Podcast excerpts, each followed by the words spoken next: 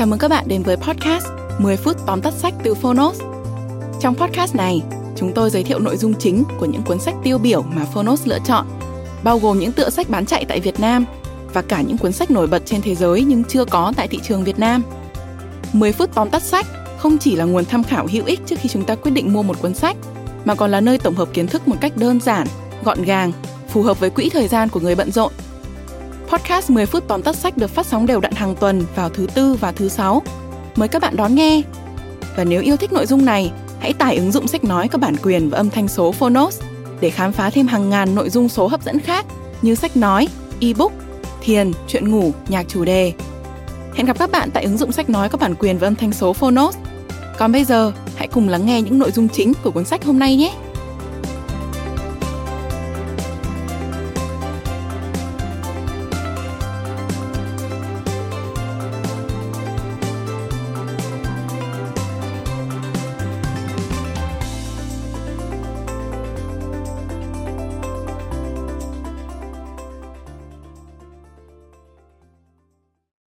Bạn đang nghe từ Phonos. Tóm tắt sách Doesn't hurt to ask. Tạm dịch Đừng ngại đặt câu hỏi. Tác giả Frey Gaudi.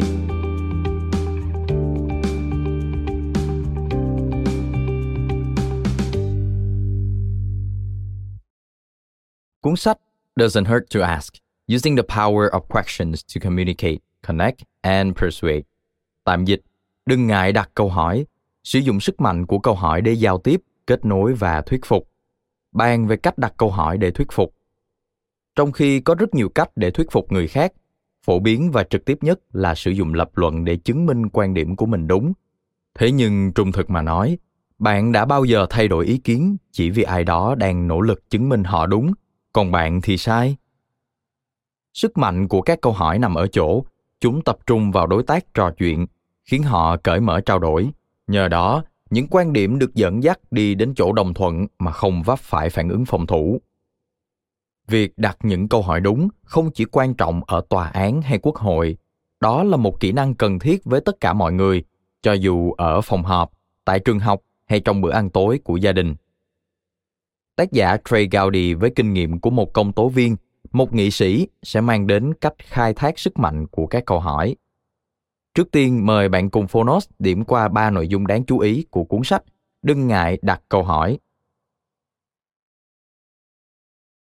Nội dung đầu tiên, để thuyết phục, hãy chân thành. Mục tiêu của thuyết phục vốn không phải là để giành chiến thắng, mà là để giao tiếp thành công. Chính vì vậy muốn thuyết phục được ai đó, trước tiên cần khiến họ mở lòng trò chuyện cùng mình. Để làm được điều này, bạn phải mang chân thành ra đối đãi và chân thành sẽ không bao giờ đi cùng những lời lăng mạ, vẻ đạo đức giả và sự dối trá. Sẽ chẳng ai muốn đến gần một người buông lời xúc phạm mình. Sẽ chẳng ai muốn tâm tình với một người luôn ra vẻ.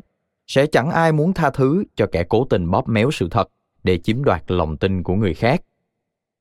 Mất đi lòng tin, lý lẽ cũng chẳng còn.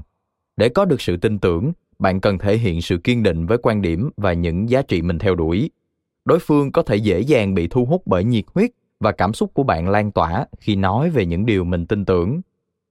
Đôi khi, cảm xúc lại có sức nặng hơn cả lý lẽ, khiến người ta buông bỏ phòng vệ để lắng nghe và nhìn nhận.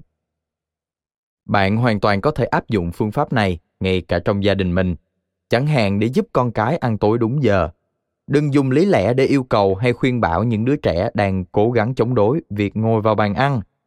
Bạn có thể nhẹ nhàng nói về việc bữa ăn gia đình có đầy đủ các thành viên có ý nghĩa như thế nào với bạn? Bạn đã trông đợi điều đó ra sao? Mong muốn điều gì?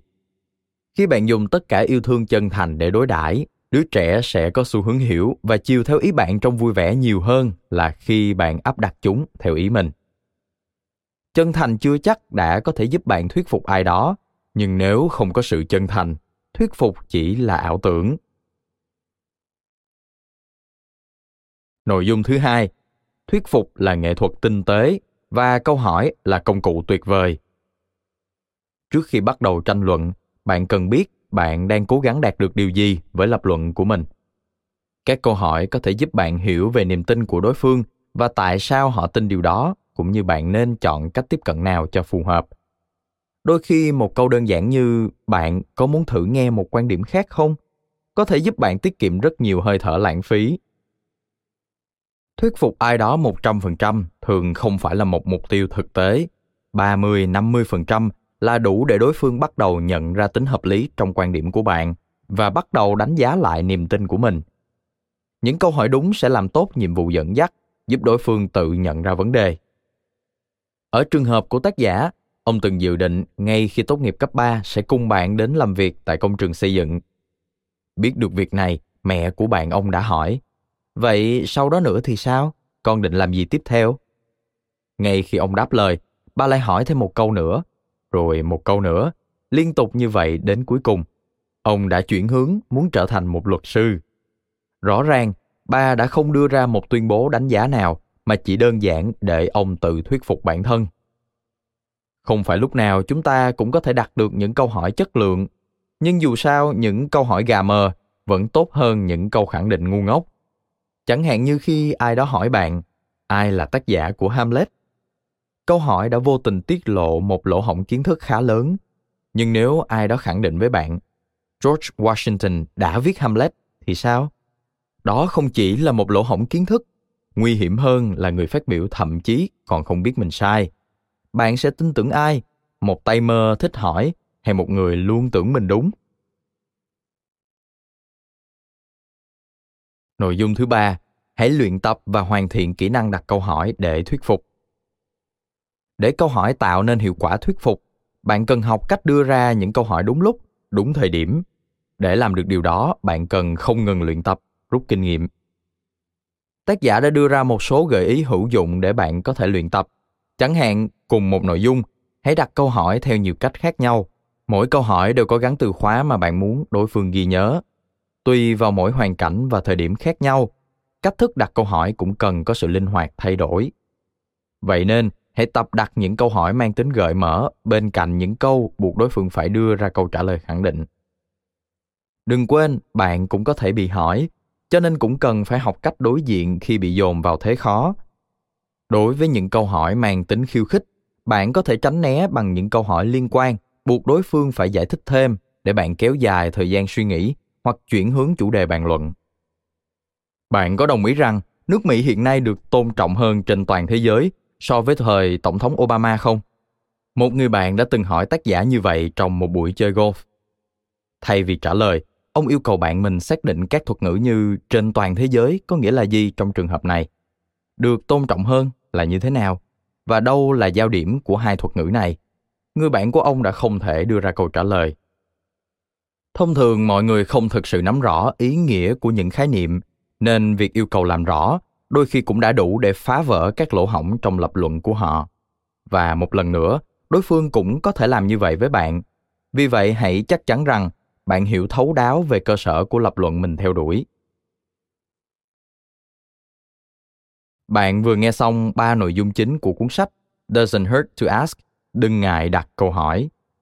Câu hỏi là công cụ để giao tiếp thành công hãy để chúng trở thành chất keo gắn kết những câu chuyện, những người bạn. Những câu hỏi giúp bạn hiểu được nguyên nhân vì sao có sự khác biệt trong quan điểm giữa bạn và đối tượng cùng tranh luận. Những câu hỏi cũng đồng thời cho bạn sức mạnh để lặp lại các điểm chính, chỉ ra kẽ hở trong lập luận của đối phương và khiến mọi người rút ra kết luận đồng thuận dựa trên giá trị lập luận của bạn. Vì vậy, doesn't hurt to ask, đừng ngại đặt câu hỏi. Cứ hỏi thôi rồi lắng nghe thật kỹ những câu trả lời. Bạn sẽ không chỉ có thêm thông tin, mà còn có thêm những người bạn thật tâm muốn chia sẻ.